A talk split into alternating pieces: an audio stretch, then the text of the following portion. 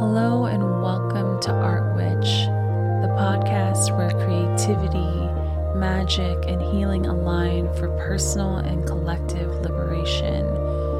I'm your host, Zanetta, and welcome. Art Witch aims to provide resources for creative empowerment, helping folks make and share their art and also find their authentic expression. In this podcast, you'll hear from a variety of artists, witches, and healers, as well as experts in various art industries and related fields, all with the intention of helping folks share their art and their unique magic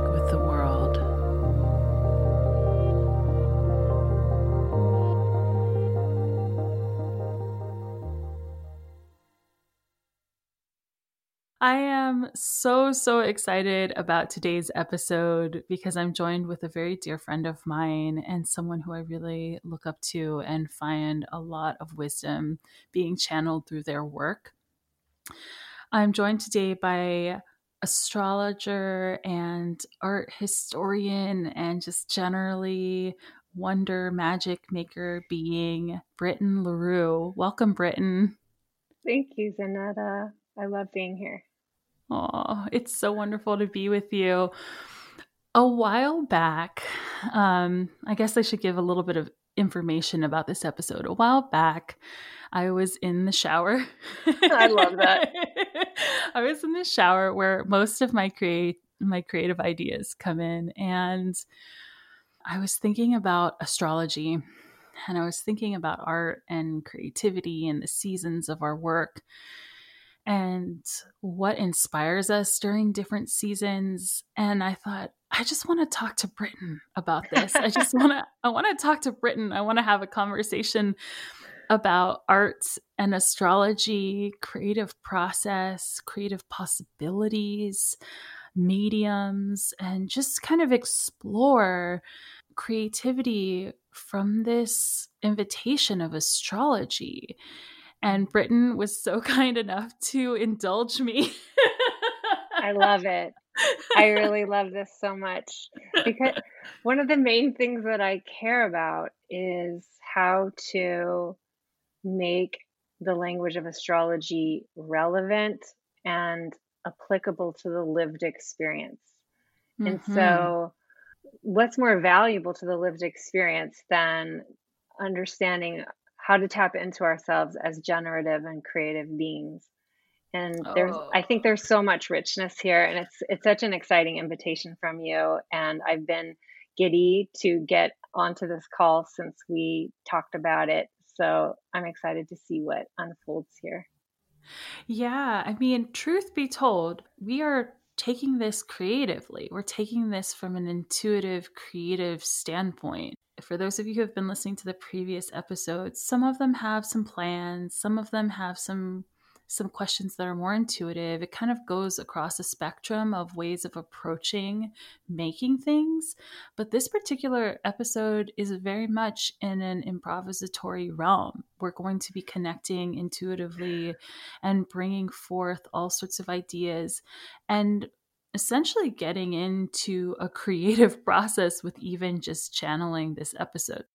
I can't tell you how appropriate I think this is because from working with astrology, and I've only been doing this a few years, it's not like I have a lifetime of doing this. The process of working with astrology has changed my life because to me, astrology is about attunement and attuning to an invitation of some kind and there's something very improvisational about that right like mm-hmm. um you're you're listening to what the invitation is and then it's like the invitation is to say yes i was just recently um rereading tina fey's Bossypants book section mm-hmm. where she mm-hmm. talks about her rules of improv it's really great you can google it but she talks about how when you're in an improv you have to go along with somebody's invitation, right? Like it's maybe not like what you would like to have happen for you, to in order for it to be playful and in order for it to be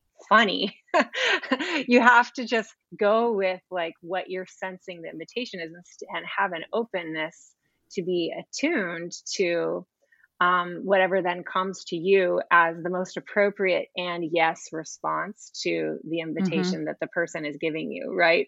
And, and so if you're closed, like, I don't want to do that, or just like, hmm, I don't know what to do. I, I'm going to throw it back to you. You tell me, you know, then you're not able to play along and create something really enjoyable and pleasurable and enjoyable to other people that are witnessing it. So mm. I feel like astrology for me, what I try, what I'm doing with myself, um, I'm like my first client, and then working with other people is opening up attunement to invitations and listening to like what's the most appropriate and yes response to what is being offered to me right now and then staying open with that so that it's like i'm listening and i'm i'm available to what wants to come through me based on this you know? Oh that is so so powerful. That's so powerful because it thwarts so much of what we're taught about how how art how creating how we make anything in this life. It thwarts It's kind of stands um in the face of like these ideas of like okay so here's your plan here's your materials here's like here's your skills here's your like training here's all the things that you're doing you know and and while those are like really powerful and really wonderful and yes are a part of this process it's also like that openness and that willingness to see where this takes you trusting that wherever it takes you is the place that that will be helpful to go and to land. Yes. And I just love that so, so much because astrology does take you through so many different realms, mm-hmm. just like mm-hmm. the seasons, where if you're experiencing kind of a four season situation, like those of us here in the Northeastern United States, where we have a distinct fall, a distinct winter, distinct spring, and summer it takes you through different quadrants of experience and all the many layers that each quadrant can kind of invite you into. And that's what I kind of think of with astrology. Like, mm. yeah, maybe I'm not feeling maybe I'm not feeling aligned with Scorpio, but what does Scorpio have to invite me into that extends the possibilities beyond the known world and what I'm accessing with my mind at this time? Yes. yes, exactly. And and as you get deeper into knowing your chart, you know what area of your life, what sphere of life is eh, particularly lit, so to speak, mm-hmm. by what whatever the astrology is asking you of you. And so it can be very helpful then to me things being helpful is like the number one thing I care about. Is it helpful? It's helpful to um, like train your attunement then to things that relate to that sphere of life that are on, right? So, like if the chart, um, if you have Scorpio in like a very internal place in your chart, like maybe it governs a sphere of your life that's that's more about just you and what's going on with you um, it may not be the most appropriate time to force a lot of external stuff, right? Whereas mm. sometimes like the energy is really like peaking, peaking like like an ovulation type of peaking of like, oh my gosh, like right now is when I've got to put this out there, you know, and in working with astrology that way, you can feel attuned to like what is the appropriate next move. And that's really helpful to me. Yeah, I would love to hear a little bit about what we're being invited into in this particular time. So this is a real this is a really potent time. Um, it's a really important time because a lot of the energy of 2020's astrology is moving into closure and specifically for people who do study astrology and for people who know, but don't, if you don't study astrology, don't let the jargon confuse you. Um, just listen to the themes that I'm talking about. But the planet Saturn and the planet Jupiter have been in a dance around Pluto in later degrees of Capricorn all, all year. And it's been a particularly potent area of the sky, both collectively and in, in, a, in an individual way. And so these two planets are moving their way now, having finished a long retrograde period from spring to fall, where they're going to leave Capricorn. And when planets are at the 29 degree of 30, which is those 30 degrees in a sign. We call it the anaretic degree. And it's kind of like this pregnant um, or really ripened, you could say, like ripened moment. Uh, it's a ripe degree. So maybe you may mm. have placements at 29 in your chart. That's like a really special placement to have something at 29. There's something there for you to work through and really understand because it's like kind of about to burst, so to speak, because it's going to then shift into something totally different.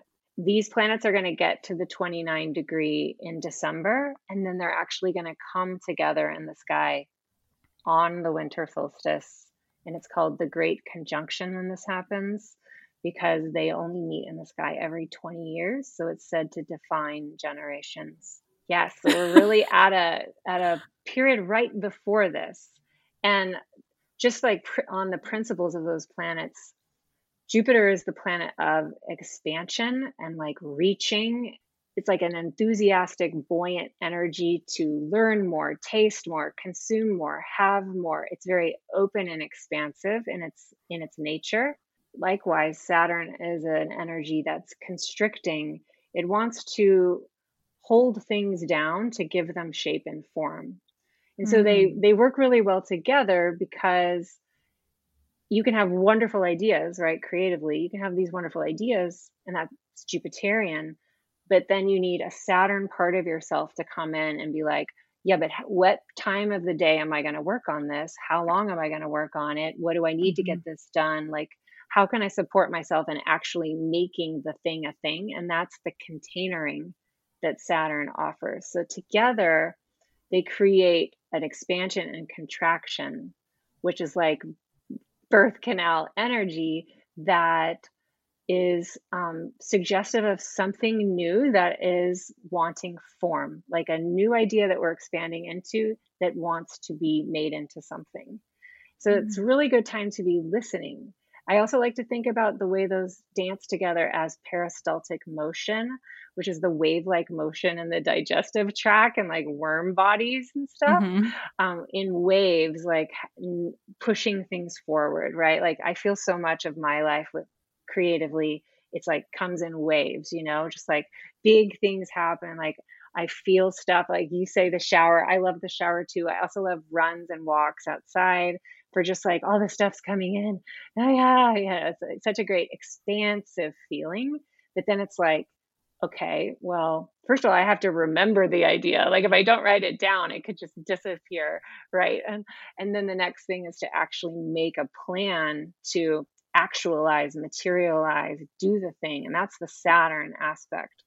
Mm. And so I really love the idea of after a really hard year where Saturn has been really heavy and burdensome energy this whole year, this is an opportunity where we are in the last stages, like the dark of this experience of the year, in order to really be li- doing a lot of listening. I feel like just listening to what we've been learning. And then the Sagittarius energy helps us catch the light, like catch the the excitement, catch the the the yes, this is what I want to do next. Um, we have mm. to be in mm. the dark a little bit. Um, we have to sit with the reality of all of the loss and all of the grief and all of the the change that's happened.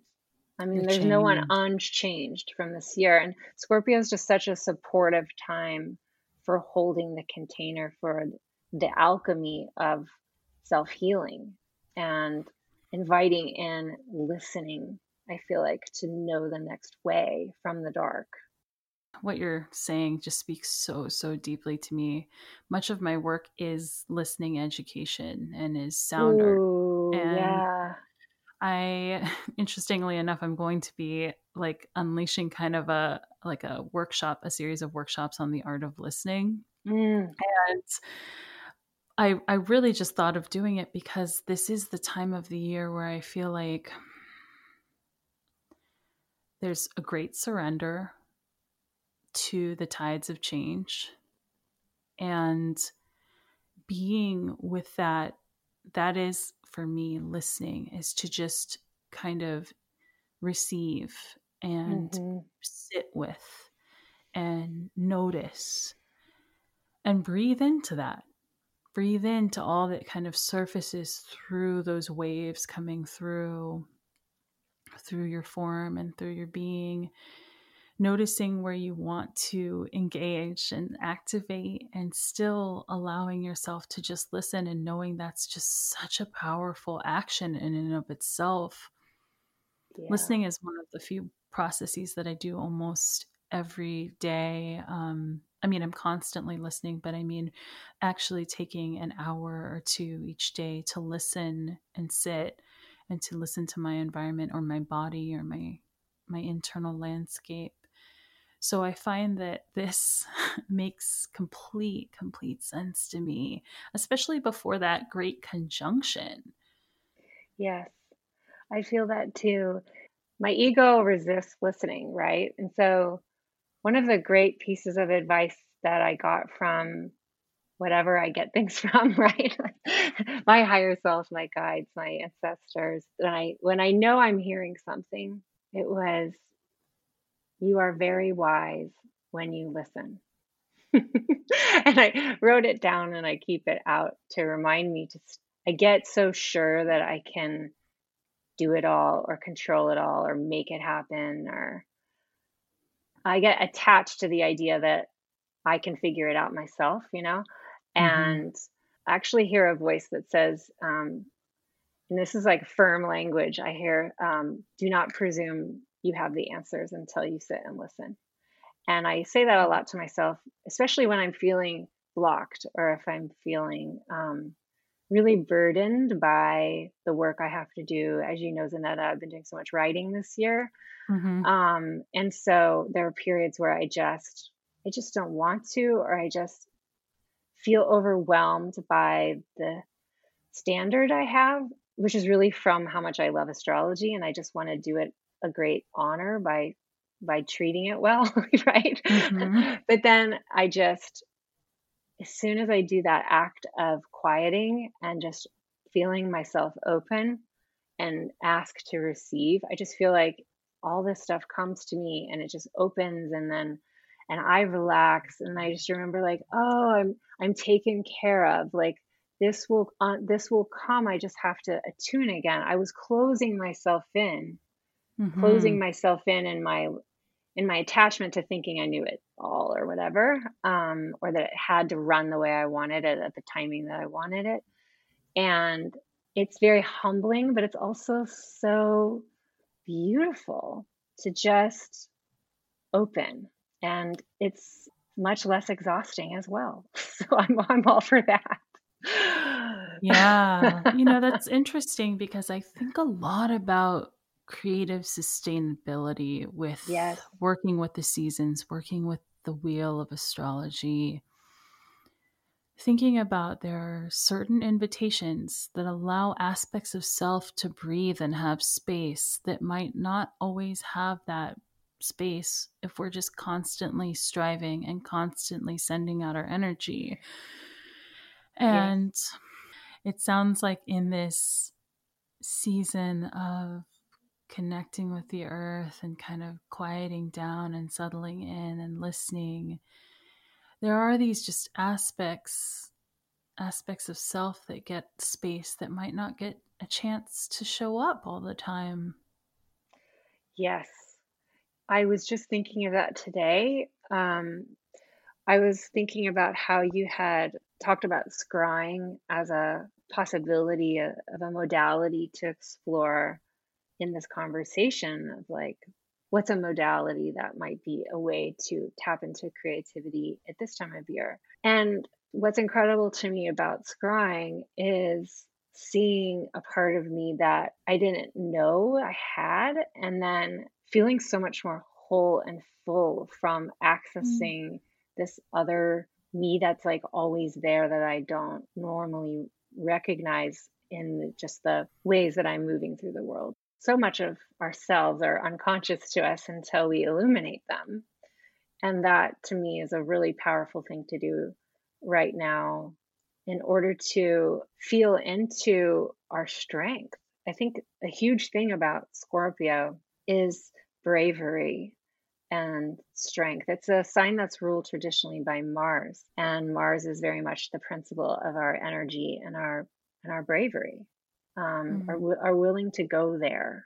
And Scorpio is an energy of deep truth and deep sight, of penetrating sight, to go through, beneath, down into things in a way to identify and extract like root cause or to, to understand like what's going on down here in me or in whatever the situation is that we want to look into. And so it's an extraordinary time to trust in our own sight and to trust in our, the bravery to do it. Because with Scorpio, you have to be willing to stand what you see, is a really big Ooh. part of it. Mm. You know what I mean? Yeah. So if you want the gifts of it, you have to be willing to to look. Oh, this brings up some some stuff. This brings up some real stuff because when you kind of invited me into the astrology for this season, the one of the first things that came up for me was ego death. Mm. And I was thinking about our creativity, how when we take that step into that unknown, that void that creativity offers us, we don't know how things will turn out. We don't even know how we'll get there.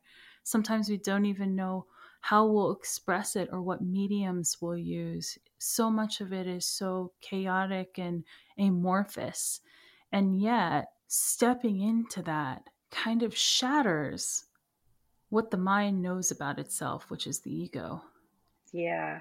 And it expands the possibilities of who we can and, and, and, who we can be and what we can create.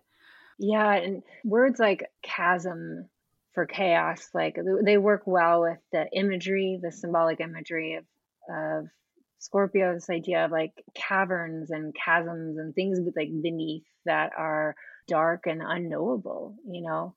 Earlier this year, I had an insight that I put in the Leo book, which is strength is meeting ourselves at our own chaos on the strength card for Leo. Uh, oh yeah.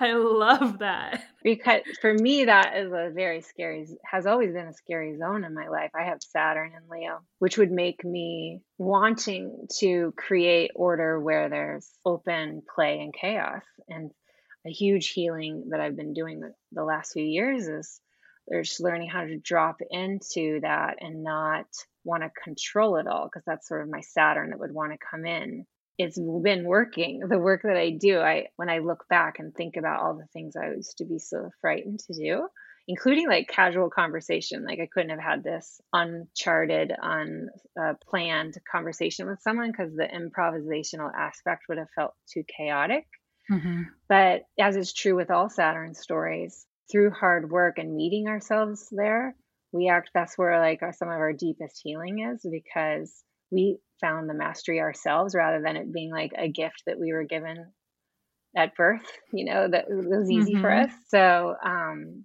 yeah i i do think that that kind of thing right now is really important. Finding a way to just it doesn't have to be intense. It can just be like a pendulating tapping effort to slide a little bit more into a place that feels more chaotic for yourself and see if you can be that brave Scorpio person, mm-hmm. like bring in, inhaling in Scorpio energy to yourself. We all have Scorpio on our chart. We can do this. Just allowing yourself to feel brave and sitting there and finding out what comes forward when you allow that limit to push out a little bit more than you were formally allowing for yourself. You know, there is the invitation of the season, right? In the astrology and then there's also like where something might reside in your chart. Like if someone is interested in kind of starting to work with this. Right. Because there's attuning to the sign energy. And then the, the next step, when you feel comfortable, I, I like to talk to my students as attunements as the tools. When we're learning about a sign or we're learning on a planet, what I want to teach is attunements that everyone can develop for themselves so that it's not a thing they've memorized, it's not intellectual. It's a felt sense of, I understand what this is and I'll know it when I see it, kind of a thing, you know? Mm-hmm. And so the first step is for me, if you want to work with a current astrology, to really dive into the sign eh, or the planets that you are wanting to attune to. And then, yes, when you are ready to go to the next step, you would want to look at your chart and notice what sign you have, uh, what house you have that sign. And the house speaks to a sphere or department of life where things play out. And between the 12 houses, that's the range of areas of life that we have. They all go somewhere. Mm-hmm. And so then you would look to like is this a externalized kind of a house? Like does it have to do with my actual work in the world that i do outside and with other people? Does it have to do with my relationships? Does it have to do with my psychology and my um, my unconscious self? Is it social or is it personal? You know like these kinds of questions mm-hmm. i think are helpful in a very general way. Like you can google the basics for each house and then go from that position of like okay this feels like a house that's more about finding teachers. This feels like more of a house that has to do with playing and romance and having fun. Mm-hmm. and then you can attune then to how would those things merge together. Um, how would how would you do that realm in a scorpionic way? And of course there's a whole range for how all these things can play out because astrology is holographic and there's no one meaning. And even in your life, like different houses, planet signs, they're constantly animated in different ways, kind of mm-hmm. referencing different things. So the the idea of attunement is really key because there's no worry about a wrong answer, so to speak, if you're just trusting how it feels to you. I have to say that um, what I'm feeling right now is how creative this time really is because I don't it might be because I've been doing a daily death meditation. It's inspired by this idea of memento mori and I've heard Carolyn Elliott talk about this. Have you do you follow mm-hmm. Carolyn Elliott anyway? She's a very clever and intelligent witch herself and um so a memento mori is a trope that you see in literature and dance and art history and it comes from the Latin words meaning remember death or um, remember that you will die, or like basically remember that death is a thing that we all have to deal with. Mm-hmm. And so I've been doing this meditation at my altar of just fully and completely letting myself imagine my death and um, I'm at seeing the grief of the people who love me and seeing like the particulars of my stuff being carried out and mm-hmm. what's going to happen to my things and like completely seeing the whole thing from like the most psychological to the most literal and as i sit there then uh, in all of that i then let it myself shift to so what am i going to do today I get full of this jolt of life force energy that just comes in. It underlines the fact that death is an integral part of life, and thus it's an integral part of creative processes. And I f- I'm finding it very valuable because it's just sort of a wake up, you know, and it's it takes yeah. me to this idea that I think is very true that we can't create in the past and we cannot create in the future. There's the only place that we create is in the present moment. And so let's let's go do this. And sometimes that might mean that I need to create a spreadsheet to help me with my budget. And sometimes that might mean, you know, I uh, part of what I'm creating is a a vibe that my daughters step into when they get in the car out of school. Like, obviously, we have literal, like, practical things that we have to take care of, but we can also approach those things from this place of like visceral life force that moves through us in the knowledge that death is always here too. Death is has been a very deep part of my own creative journey and has has been kind of I mean one of the most important kind of forces in being able to create the work that I work on. I do a lot of sound rituals, um, particularly like rituals that involve channeled soundscapes and experiences that kind of bring a community through a threshold experience or through mm. a connective experience. And my very first sound ritual that I created was called the Ceremony Project, and it brought together folks who were actively grieving the loss of a close loved one, and then mm. folks who had never experienced the death of a close loved one. It brought together communities from both sides of that threshold and invited folks to share stories and experiences through this listening ritual experience and to kind of dissolve the barrier a little bit and to create some empathy and shared understanding about grief and de- destigmatizing grief. Mm. And mm. that was really like, it was interesting because that was really born from my own need, my own medicine, my own need that I had to take myself out of isolation as a griever. I lost my dad. Yes. A long time ago, but it was such a huge, huge intense struggle for about a decade with that loss. And I was really called by um, by Freya, the goddess that I work yeah. with, to actually go and bring this project out into uh, the world and to bring people together. And it was it was through a dream. I had no plans of my own to do this but she showed me this kind of experience and i got led on this kind of journey through all these trees and kind of going through this process of of, of being like really i need to make this thing and and i did and what i what happened and that experience was just this connectivity around mm. death like that was one of the things that was so striking to me was like this is an inevitability that we all, all of us face. Every single one of us will experience loss and the loss of ourselves eventually. Like mm. That is that is one of the few things that we all share. And that just kind of blew my mind seeing people who, you know, didn't necessarily identify with grief but recognizing that and seeing that in others and kind of feeling into that that was just such an mm. interesting mm. experience for me I so that. i love the idea of you talking about meditating with death and your own death regularly. Mm. yeah as you as you may remember my dad died when i was a teenager too. I, I don't remember if you were a teenager but um we share like 21 story.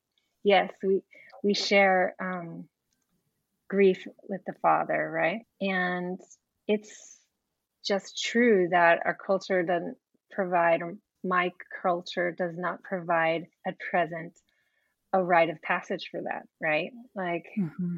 i do feel looking back that for a good 30, 20 22 years I was in some kind of limbo place of liminal space between walking through the world and being not really wanting to be here. Even though wonderful things were happening in my life and I was I was here, I had children, I got degrees, you know, like I'm doing mm-hmm. life and I'm I'm loving my life. Some portion of me was really not embodied because I was terrified of living here in many ways. Like, what kind of place is this mm. that this can happen, you know? And um, just a frightened young girl. And in these sorts of meditations and rituals, like the one you provided, um, it provides that container that you really can get at any time, even if you experience that kind of loss decades prior. At any moment, mm-hmm. I believe you can undergo a proper passage to really complete that grieving process, which has been a huge thing for me in terms of finding more wholeness in myself and feeling like I'm committed to living here. You know, okay, now that I'm committed to living here, what am I going to do? Or before mm. I was sort of mm. like half doing everything because, first of all, sure that I was going to die young too. And like, what's the point? We're all going to die kind of an attitude that was unconscious for sure. But it was just sort of this underlying foundation to how I operated is like kind of an there are no consequences here that I need to worry about because I'm right. just gonna die. and um now once you heal that, you can be more embodied here so that you can live here and and know that death is always going to be a possibility, but we have this great life and our, our ancestors are cheering us on to go really live it, you know? And that's where that's just so good. That's just so good for people. Yeah. You know, I was thinking about, I also do kind of a similar practice about like, I call it death compass. Ooh, great title. it's it's a similar kind of meditation practice, but I use it more often throughout my day. I just every time I come up to a situation of murkiness or conflict, I ask myself, how would I feel about this at the end of my life? And what mm. is the mm. decision that I need to make in order to feel right with this at the end of mm. my life? Or will I even remember this at the end of my life? Mm. And that is my like compass for clarifying where to place my energy and if I'm aligned with my sacred values at any given moment in any given situation. That sounds like a really excellent practice it's intense. Mm, I mean, you. I don't recommend I don't recommend if you're still really healing and and like really acclimating to your grief. I yes. don't recommend that. That wasn't something I did for the first 10 years after I lost my dad. And really it's it's something that I've kind of like intuitively gotten drawn more into, but expressing my grief has made space for me to access the pearls of wisdom from death and to mm. really find meaning in life and also to find the gifts of life because one of the things that i think happened and I, it sounds like something you were kind of navigating in your kind of limbo experience was that you're not really necessarily able to fully receive like that empress yes. energy like how can yes. you fully embody, receive, accept, know that you're fully worthy of accepting the gifts of even just the smallest kind words or gestures or energetic pulses of love sent towards you? How can you possibly receive those things in the face of denying death? Mm, 1000%. And let me like go from that empress to say that in the sacred geometry that is the zodiac, every sign feels very different from, but evolves through the sign that is opposite it. So, what is opposite Scorpio's Taurus, which oh, is wow. the energy of Venus and rebirth and cows and milk and honey and gardens and everything, which is why, like, what happens in the southern hemisphere is the opposite, and that's perfectly fine, right? Because they're they're an axis of a thing. And what is the thing that they're about is the life, death, life cycle. This idea of like you can't have Taurus without Scorpio, and you can't have Scorpio without Taurus. They belong together, they teach each other, and we celebrate rites on either side of that wheel. But you're celebrating the whole thing to me, really. Mm. So exactly. Oh. Like it's so appropriate to think about the Empress as hard to access if you're not able to be with death um, because they go together. You know how you have like foundational or you know, like spreads that of tarot cards that you pull that you just know like this is a big one. Like I'm, mm-hmm. this is a really powerful spread for me. I did one um, a few years ago with death, and the main thing that I saw from it is death as an artist and I always think about that because in the Thoth deck that I was using that day, death is pictured as this very uh, active and animated figure. And mm-hmm. it really helped me lean in more to death and sitting with death is to think of it as an artist trying to help me create something. So there's a there's a huge invitation there, I think. When you said that, it brought up something really clear into my mind, which was this idea of like that silence is what makes music possible. Ooh. Like that we if you just heard sound all the time, consider like if you went to Times Square in New York City, which is the busiest little hub in the United States. And you go there and it's constant traffic sounds, beeping, talking, electronics, just like so much stuff is going on sonically and there's like no silence. yes. And it's to our bodies, our minds, our spirits, that's noise often. That's like straight up quantified as noise for so many folks. And I can get into a whole episode about what is actual noise, but we're not going to go there. The the whole idea though is is that when you listen to any music that you enjoy, it is the fact that there are intermittent spaces of silence, either from one player or one instrument or between words in a song, or just like dance songs where there's like some huge like beat drop yes. and you just feel like the energy building and it's so relative basically to silence it's the relationship between the silence and the sound that actually creates our sense of motion. It's like going back to that worm mm-hmm. motion that you were talking about. Like, mm-hmm. how does that mm-hmm. motion even really occur? It's the tension and the release. So I think about silence. And then, as you were saying, talking about like death as an artist, I thought about how often, as artists, we have to go and make decisions of what we remove and take out all the time. The culling process. Yes, 1000%. And also, like a woman who just gave birth, there's a death thing happening, right? Like she's not that person anymore. Uh, and you leave a house, it's death. When you get married, it's death when you get divorced in order to start a new life, it's death. Like when you graduate from high school, it's death.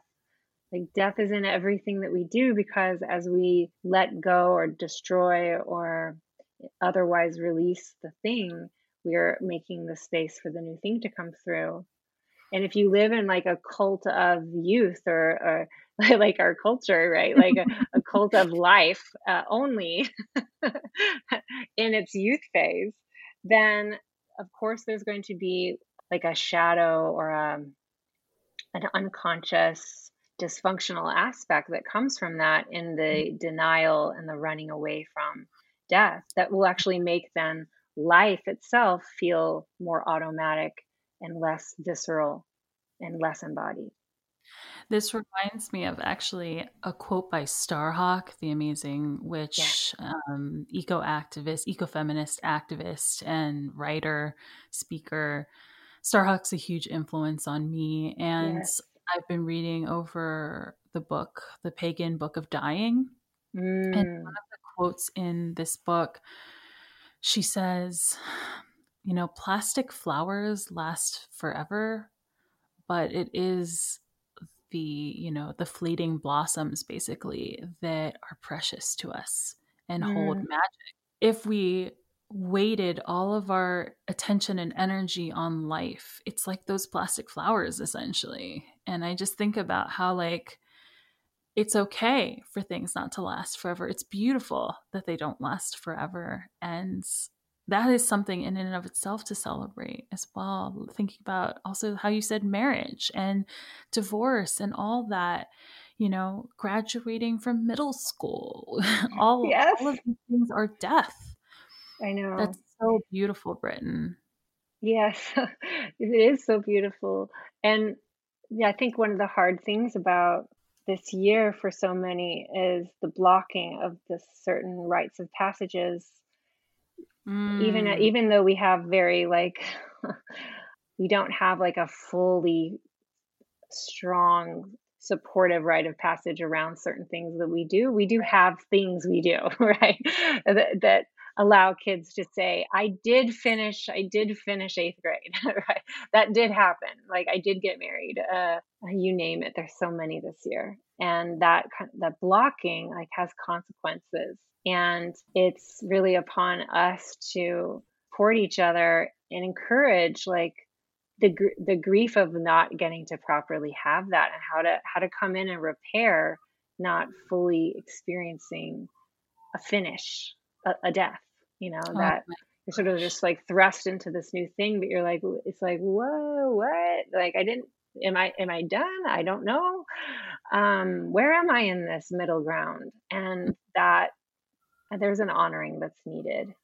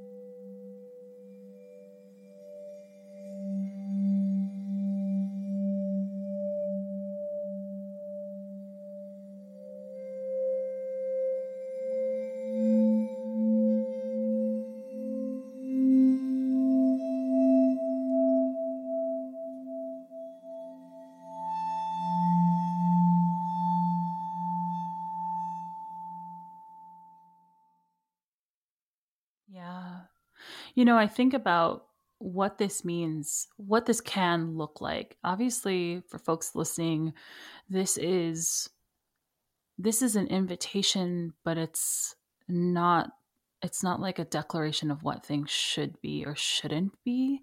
Mm-hmm. And so I think it would be a really cool moment to actually explore what creative processes and experiences and actions and things we could try that this season invites us into. Are there any things that come to your mind, Britton, that might be really cool ways to creatively connect to this astrology? For my part, I don't work in like a creative studio type situation where I make things, but I do write things, right? That's my creative process. And te- trusting the recordings that I make with my voice for my teachings and and then I do find readings to be my creative act. Mm-hmm. For my part, I think that meditations on the types of things that we have been talking about would be really, really powerful for people and really making an event out of it and creating a ritual space that has a clear beginning and a clear ending that has physical objects that represent and symbolize what you would like to honor that is passing. I think creating a ritual to say goodbye to something and in and and to say every single feeling, right? Like mm-hmm. everything you want to say to it. Whether, you know, maybe someone who didn't get to properly graduate or something like that, like every single thing that you loved about being at that part of your life and everything that you're going to miss from it, everything you that you didn't like about it, everything about it, and then letting it go and saying goodbye, and then and then sitting in like the dark for a little while to invite in uh, invite something in to show you to show you the the way forward. I think that every time I sit with death, I just end up walking away with so much to work with now. But I think it comes to me every time I just let the shedding happen. Mm-hmm. Let the crying happen. It's a beautiful time for crying.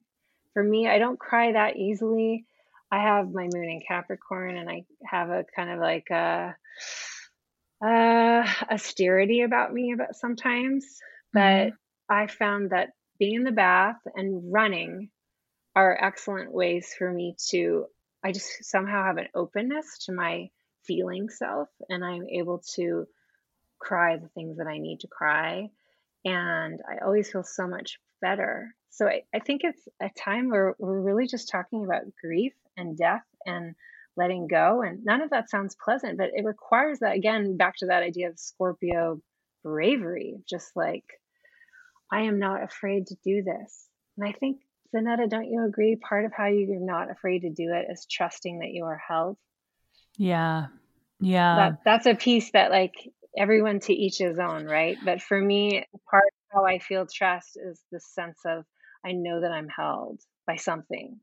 I think for a lot of my earlier witchcraft practices, I was not I was not um, magically working from a place of knowing that I was held. I kind of I was really directing my own energy rather than really connecting to the support and care and vital life force of source and guides and all that jazz. And it took mm-hmm. me a few years to really like understand you know like while I could I could get to some really cool things on my own because I have a lot of fire and a lot of like energy that courses through me to be able to create things. I also saw that there was an anxiety, attention, and intensity that came with that kind of solar mobility and solar working. And I had to kind of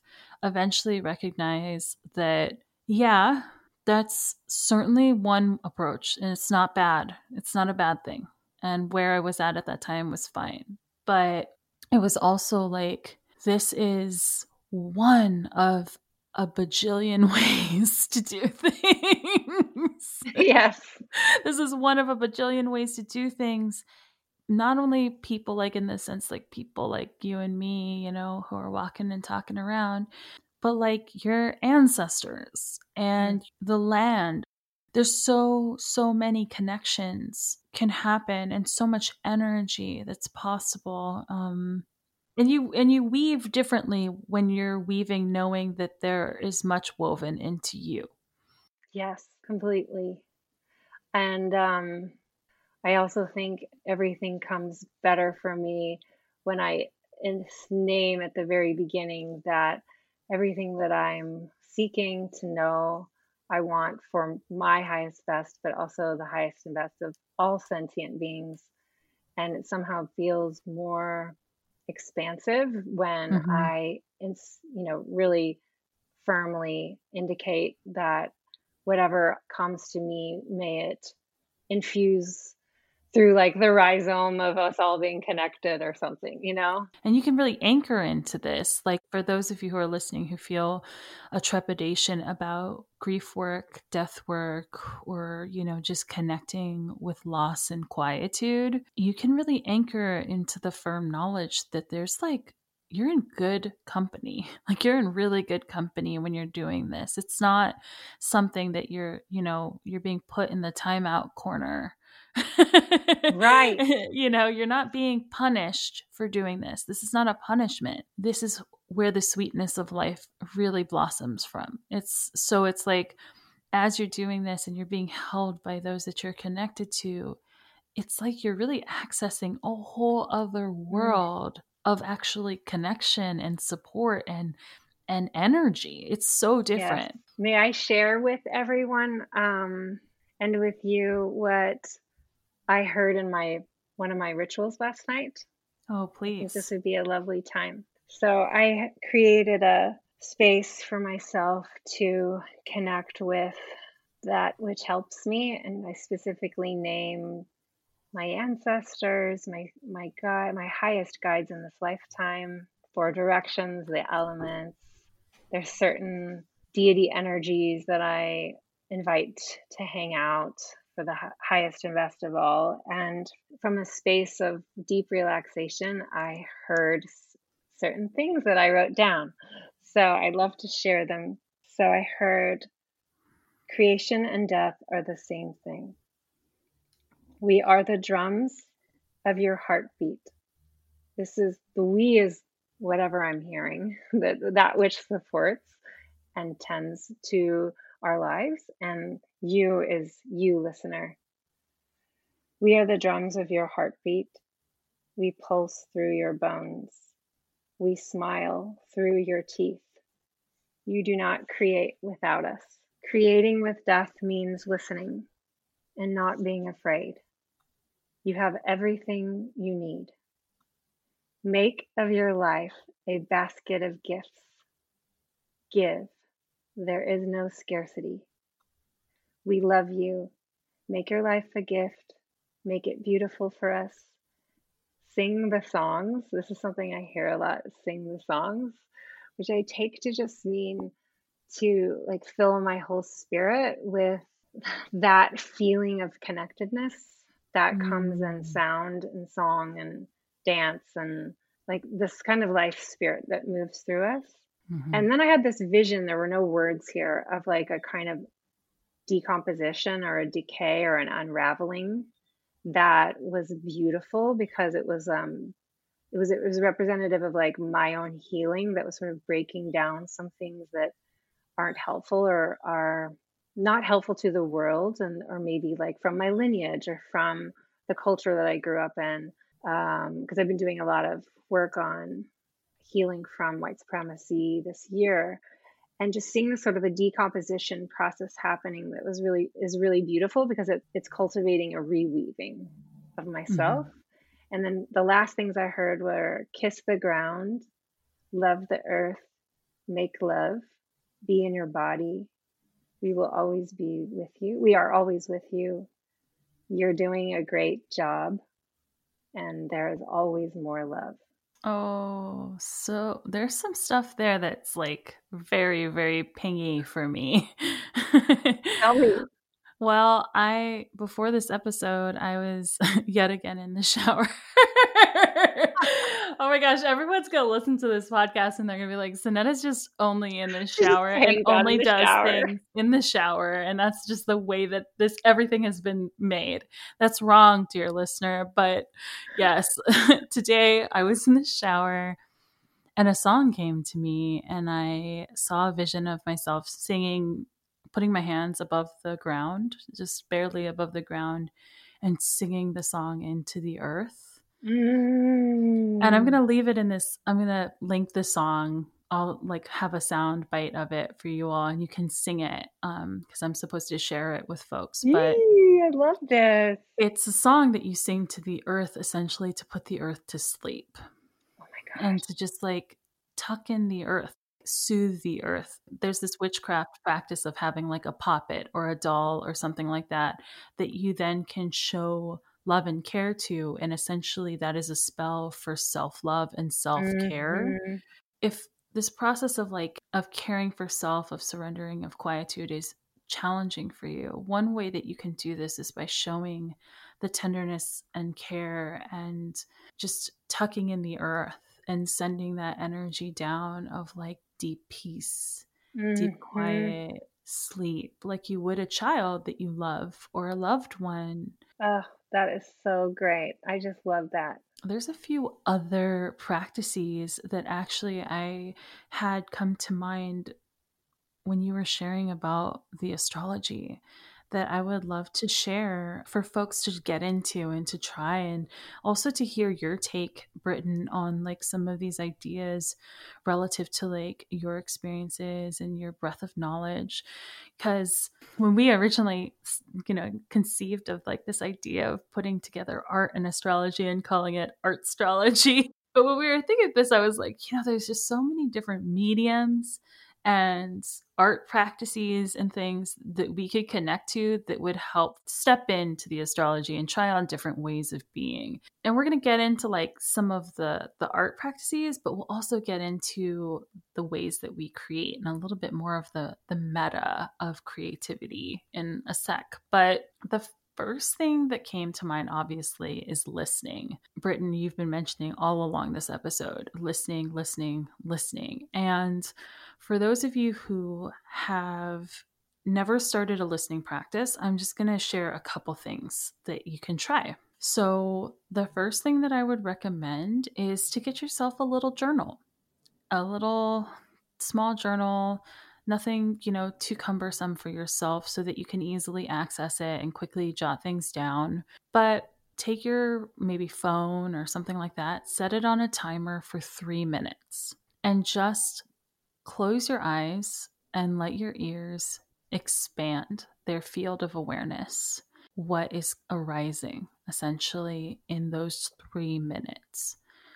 And when you do this, allow your listening to basically be non judgmental.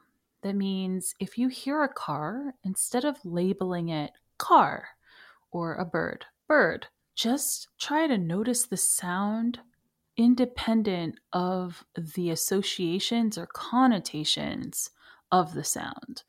And this is kind of an intense technique for a lot of folks because they're like, What? I've never even heard of that. But you can listen to the sound itself, not the source of the sound.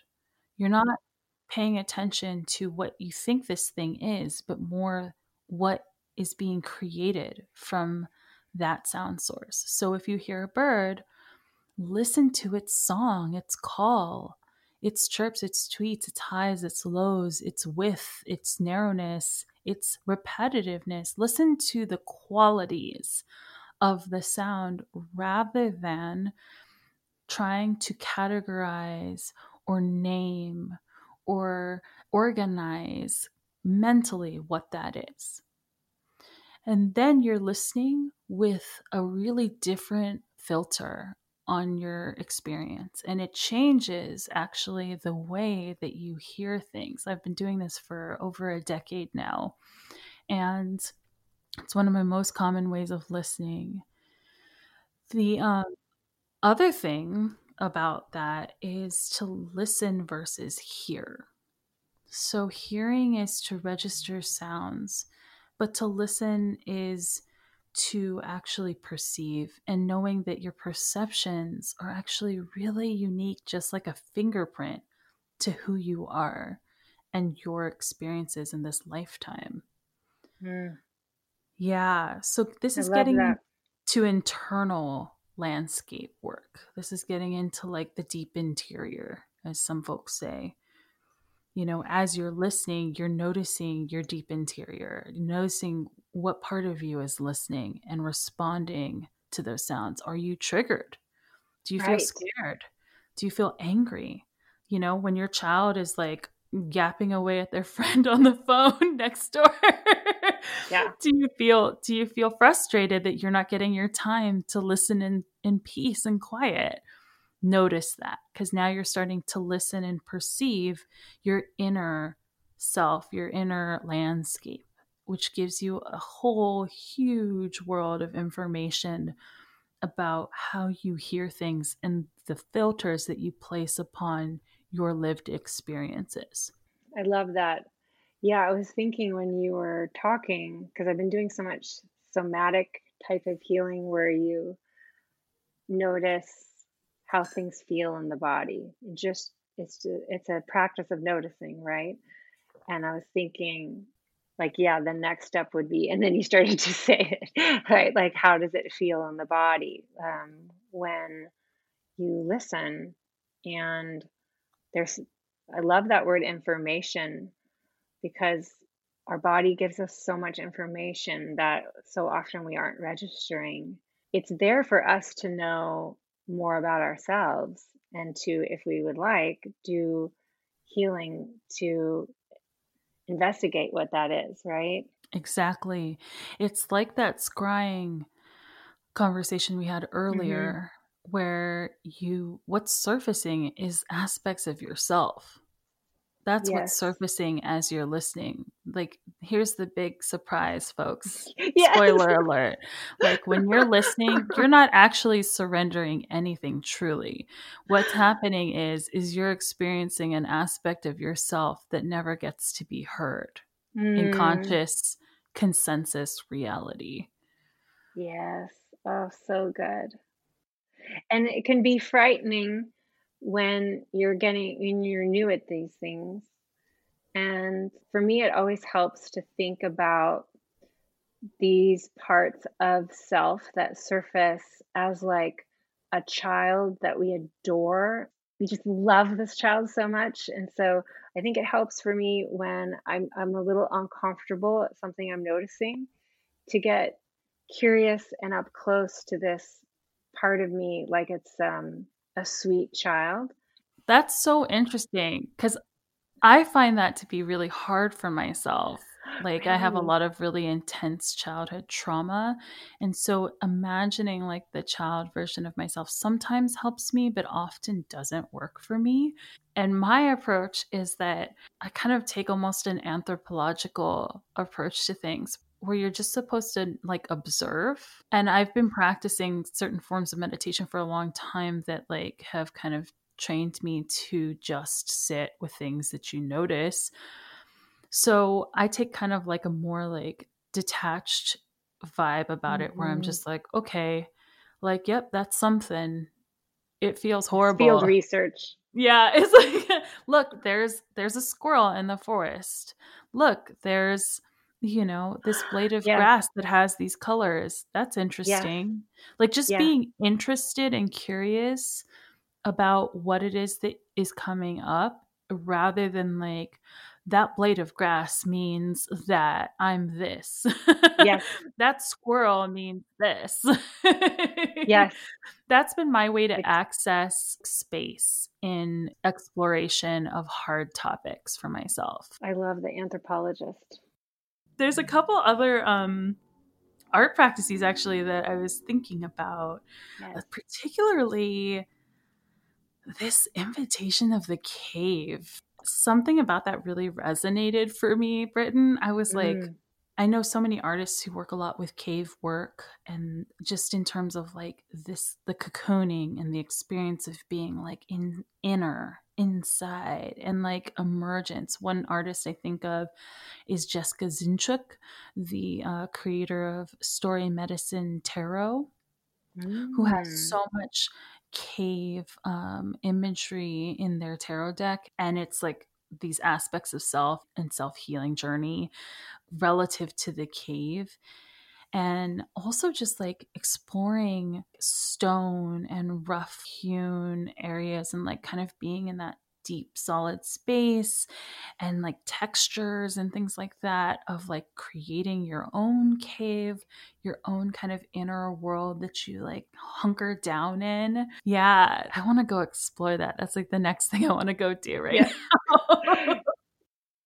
That kind of like reminds me of what we were just talking about a moment ago, which is like aspects of self, hidden aspects of self, hidden aspects of self living in these pockets, these almost like underground caverns that like you go you dive into the deep waters and then you find these like caves these underwater caves of where like aspects of self in this like hidden treasure like exist. Exactly. I have a section in my Scorpio book called Scorpio and the Katabatic Journey and comes from the Greek meaning going down. And I, I know this little bit of vocabulary because in my PhD studies, I wrote a paper on Alice in Wonderland. And I was writing a paper about how they were building building the tube in London and building different um, subway systems in Europe at the same time that Lewis Carroll wrote Alice in Wonderland, and it was also a period of sci- the growth of science fiction as a genre, where people mm-hmm. were writing about going underground and what if there are worlds underground, like Jules Verne, and mm-hmm. um, there were like scientific pseudoscience theories about like buildings to go to China, like through the earth, you know, and this is all 19th century. And so I know that term going down, and it's, that's why I use that framing in this section of the workbook. But um, and to talk about Scorpio through the lens of like Persephone and other myths that have to do with retrieving something of the self in hidden places. And so I think it's extremely appropriate for this time of year to think about accessing more wholeness through finding the self and going down. It's just appropriate because since Persephone and the, the mysteries around Demeter and Persephone have to do with life, death, life, and have to do with Taurus, Scorpio time of year, it's also a time of year to bring in Taurus as well. I think that even merging what they're both about and through mm. investigations and research and things like these, this is a polarity that's really meant to be held together and one in each hand, which is why we have it on one side of the globe we have death and the other side of the globe we have life you know?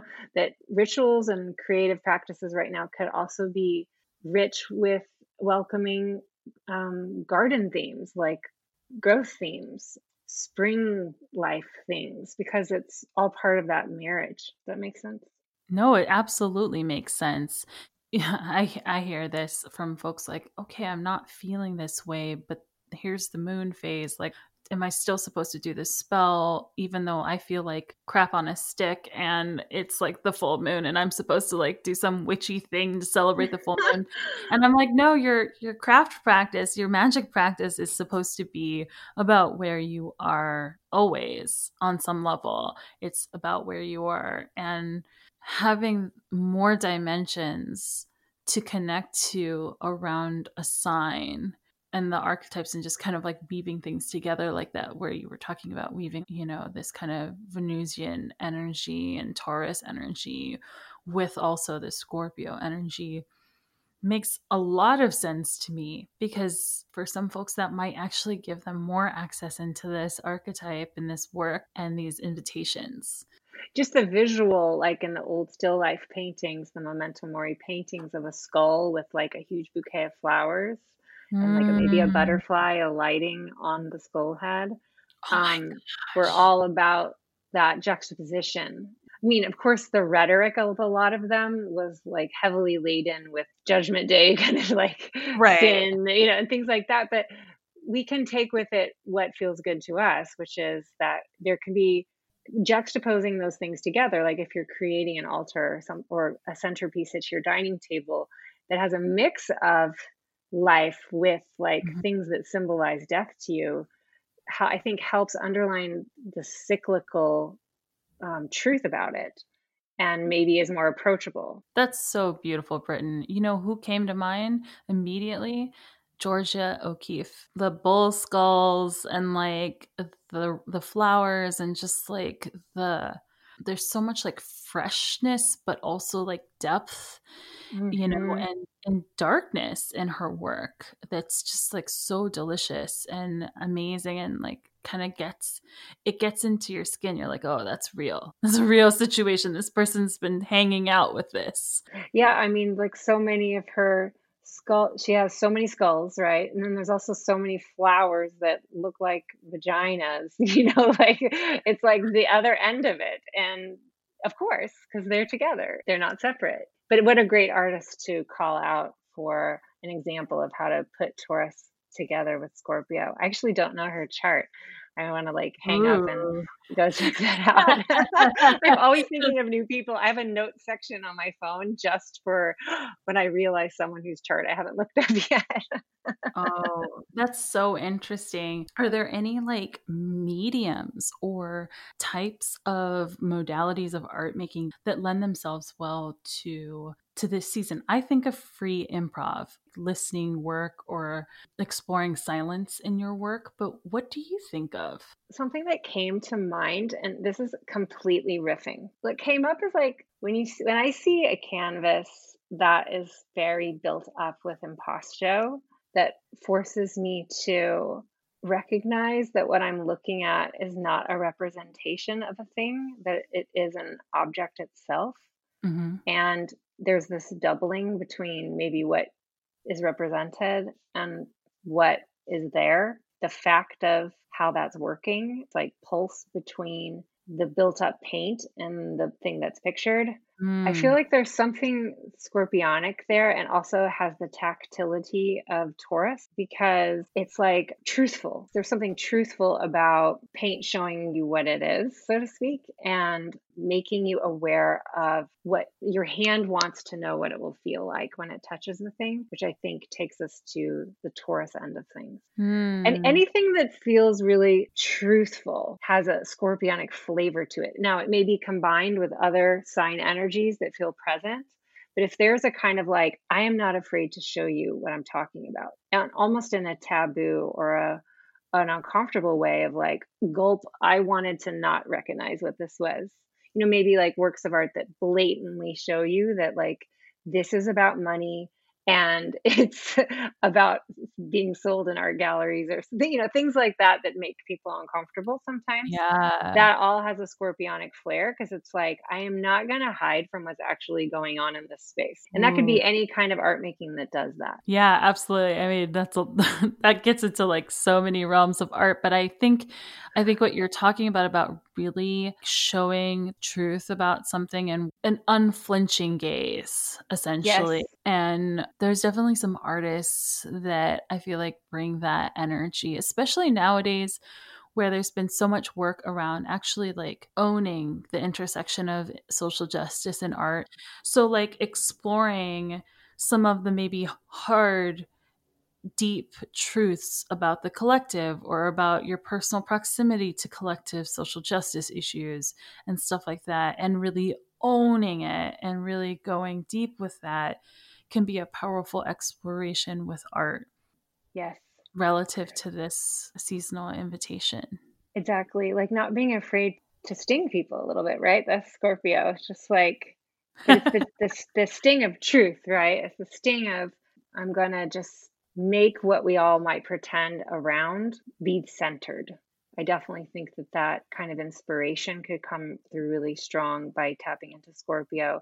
When someone I thought of that has a very scorpionic body of work and art is Francisco Goya, the Spanish mm-hmm. artist from the early 19th century, with his etchings on the disasters of war, for example, of just really like, yep, this is what it looks like. And they're just really hard to look at. But the idea is like, I'm not gonna pretend that it's anything other than this that I saw with my eyes.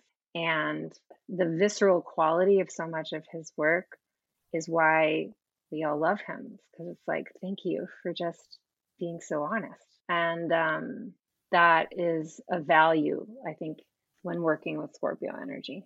Hmm.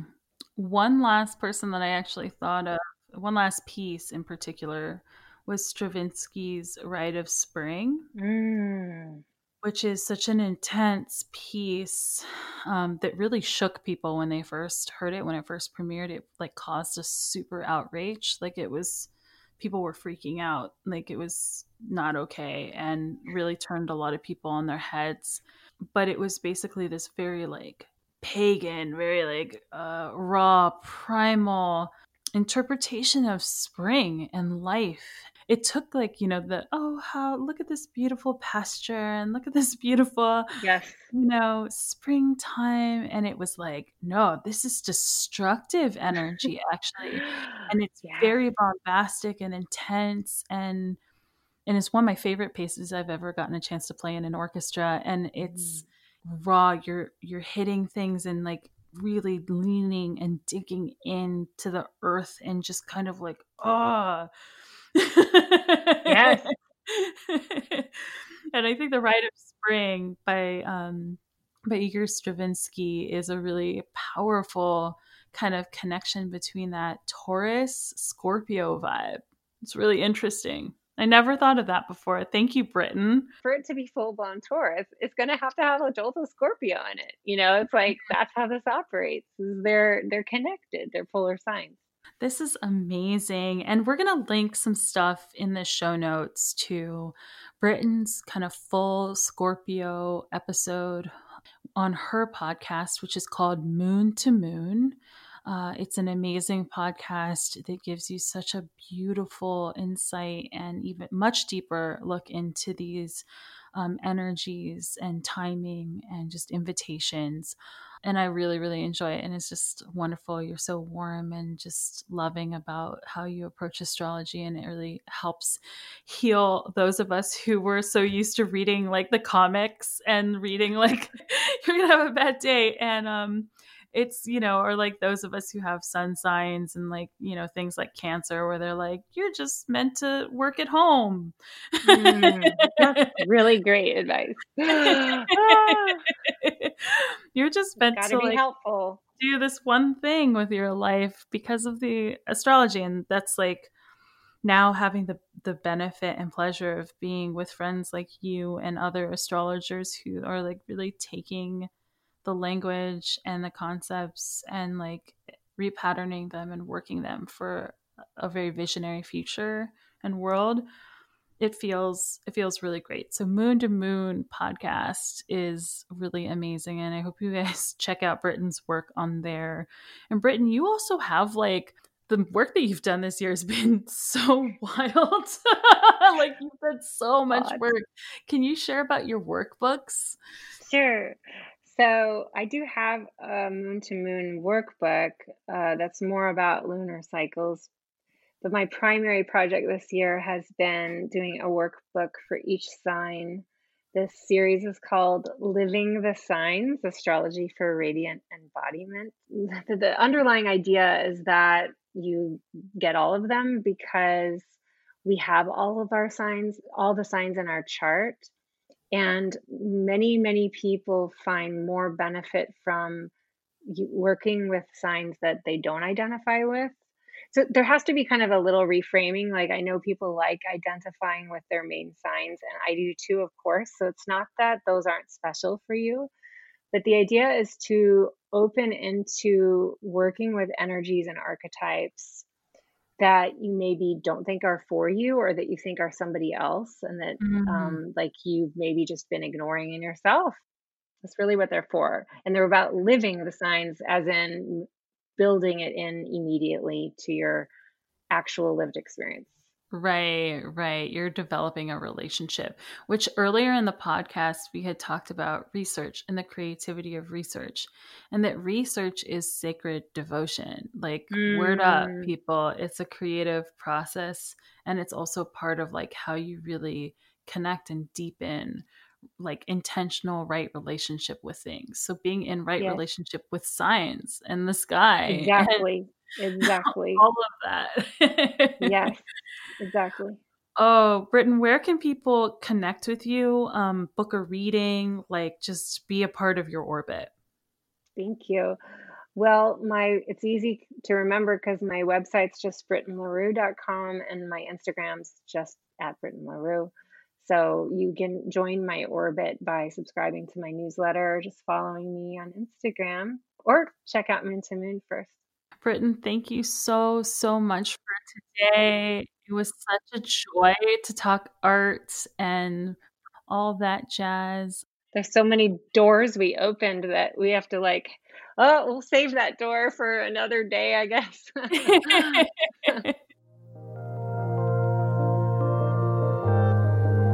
If you enjoyed today's episode of Art Witch, please consider subscribing or writing a review. Each and every little bit helps spread the word to more and more people.